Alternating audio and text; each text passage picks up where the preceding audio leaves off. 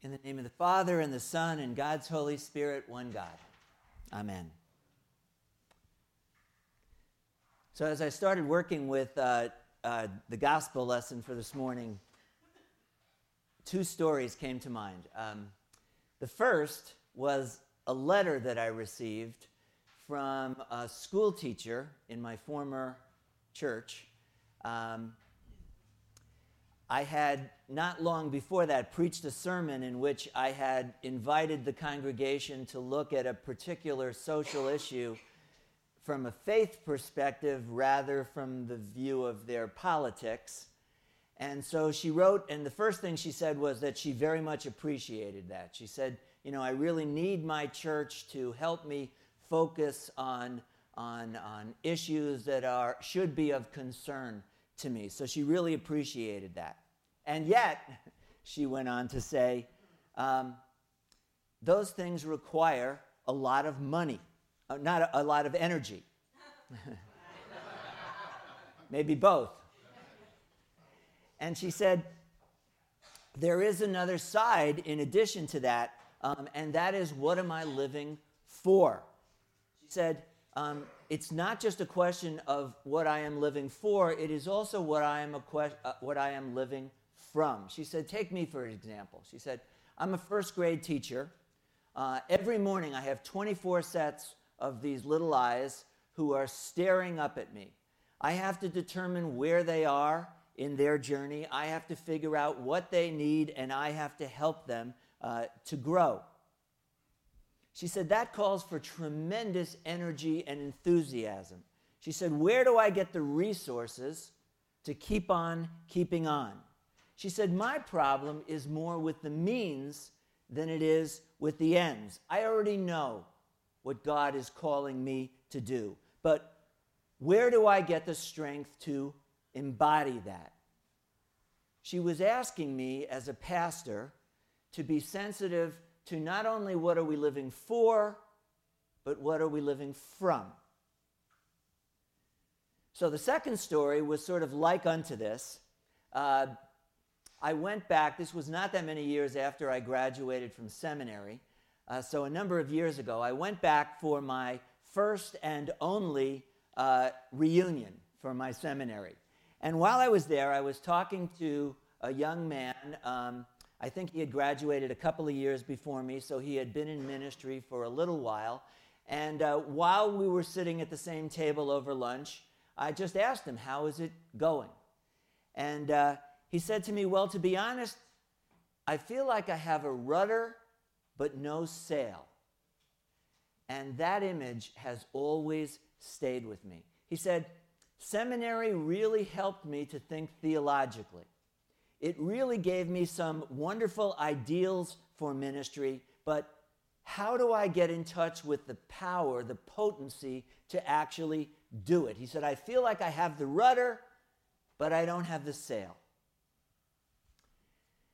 And my sense is that both of these people, each in their own way, uh, were pointing to the same thing, and that is that the balanced Christian life has to focus both on the things that we are living for, but also the things that we are living from. There has to be some organic connection between the ends and the means. That's why I find this morning's gospel so incredibly relevant. Because I think if you live into the images that Jesus uh, gives us, that Chris just read for us, uh, you can find that he speaks to both of these. For example, uh, in terms of living from. Jesus reminds us who we are and who we are not. I am the vine, he says. You are the branches. In other words, you did not create yourself. You are not, much to your own chagrin, a self made man or woman. You were born into this world through the generosity of another. You even at this moment, are being carried by a river of grace that is not of your own making. And it is only when we abide in that generosity, only when we remember to get in touch with that source that continues to give us life, that there is wind beneath our sails. I am the vine, you are the branches. Cut off from me, you can do nothing. So that's what we're living from. But living for is that you and I are to bear fruit, the kind of fruit that the one who is, even at this moment, giving us life wants us to bear. Now, I think it's clear from the gospel that the kind of fruit that we are asked to bear is the same kind of generous, loving action that characterized our being born into this world. You know, Genesis says that sometime in the time before time, uh, God just didn't want to keep his kind of aliveness to himself. He wanted to share the ecstasy of his aliveness uh, with others. And so um, God decided to create, not because God had to, but because God wanted to. And so here we find ourselves in the midst of this process, and God says to us, Join with me, partner with me, help me to shape the end of this drama which is to say that we were put here to do something. We are not just to be, we are to bear fruit. So the challenge, it seems to me, is to hold these two in a kind of balance the means and the ends, the things that we are living from and the things that we are living for. And it is so easy to get those out of balance, one way or the other. And so we all need ways of reminding ourselves, on the one hand, who we are and whose, but on the other hand, why we are here and the purposes that we are to serve. Some of us really do need to abide more. Some of us are facing serious challenges in our lives. Uh, we or our loved ones have lost jobs, or we have issues with our health or in our relationships. Some of us have families or family members who, frankly, are out of control. We want more than anything to fix them. And we need sometimes to remember that we can become overburdened by those things weighing on us. We need ways to remember that we cannot fix it all. Some of us have kids and we're so worried about them. We want them uh, to not watch too much television. We don't want them to be on the internet too long. We want them to have the right teacher at school. Um, we want them to not miss this once in a lifetime opportunity. And so we read books and we read articles. And here's the truth we can worry so much about them that we can actually miss the joy of having them.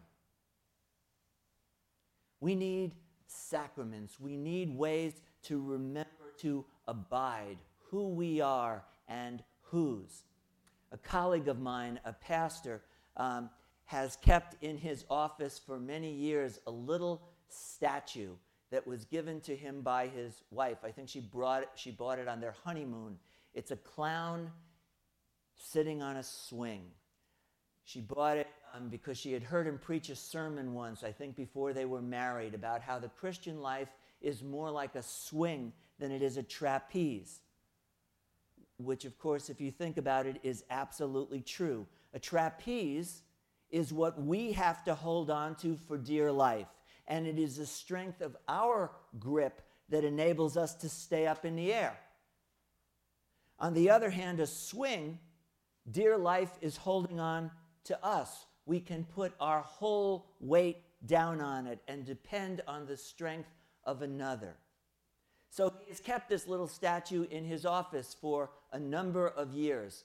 He said it reminds him of himself. He says, I am always like the clown. He says, I'm a klutz, not just physically, but emotionally. But he says, when I remember that dear life is holding on to me, rather than the other way around. It reminds me who I am. And more than once, he says, it has shifted the balance of my anxiety. I'm thinking of uh, the little saying on a bookmark that I saw some time ago. It's by Martin Marty, the uh, great church historian. It says, Do not feel totally, personally, irrevocably responsible for everything. That's my job. Signed, God. which reminds me of the little story which I have told before. Um, you know, they always say you teach what you need to learn. so it's not surprising that I come back to this. So it's a story about this young, very activist preacher um, by the name of Dick Jones, uh, who was involved in every good cause he could find in the community. He worked day and night. One morning, Dick woke up with a terrible fever. His wife was very concerned. Uh, it happened that there was a, uh, their neighbor was a doctor, so she slipped out and went to see if he would come and take a look at Dick, which he did.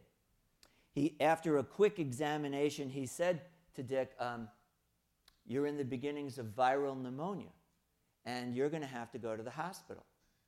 To which Dick responded, Oh, doctor, you don't understand. I can't be sick today. I have to speak at the Rotary at 12 o'clock. Um, I have two board meetings that I must participate in today. And tonight is our church council. I have to moderate that meeting. I simply can't be sick today. And uh, the doctor said, Well, I, I really have never met anybody who was absolutely indispensable, but the truth is you're sick and you have to go to the hospital. And with that, he went to the phone to make the arrangements. Well, as he was gone, apparently Dick's fever uh, put him into a kind of trance. And in that trance, he imagined that he was looking out over heaven itself. So here's this big white throne with God Almighty sitting on it, angels all around. And in the trance, one of the angels uh, comes up and hands God a little piece of paper. And with that, God reads it and lets out a terrible cry of anguish. Oh no, he says. Oh no, what will I do? And the angels all gather around and say, What is it, Lord? What have you learned that has so upset you? And God says, Oh no, what will I do? Dick Jones is sick.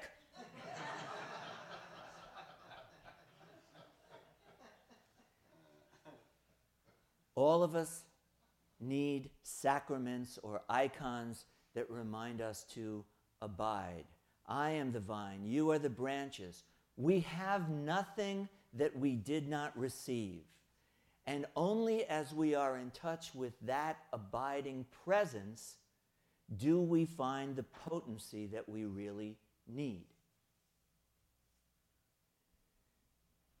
But then I also need reminders of what I am living for, and so do you, because the truth is, we live in a society that is reminding us every minute of every day you are what you have, you are how you look. Progress always means moving faster, climbing higher. In such a world, where do we hear the voice that is calling us to give more and to need less? Why are we surprised when our children or grandchildren are never satisfied with anything? Where do you think they learned that? In a society that is hell bent on always being upwardly mobile, it can be painfully difficult to hear, let alone live, the undeniable downward pull of the gospel. How do I let the love in which I abide flow not just to me, but through me? And here, frankly, is one of the places that I think a local church, being involved in a local church, can be an incredible blessing. Because I need places that will remind me what's it all about, Alfie?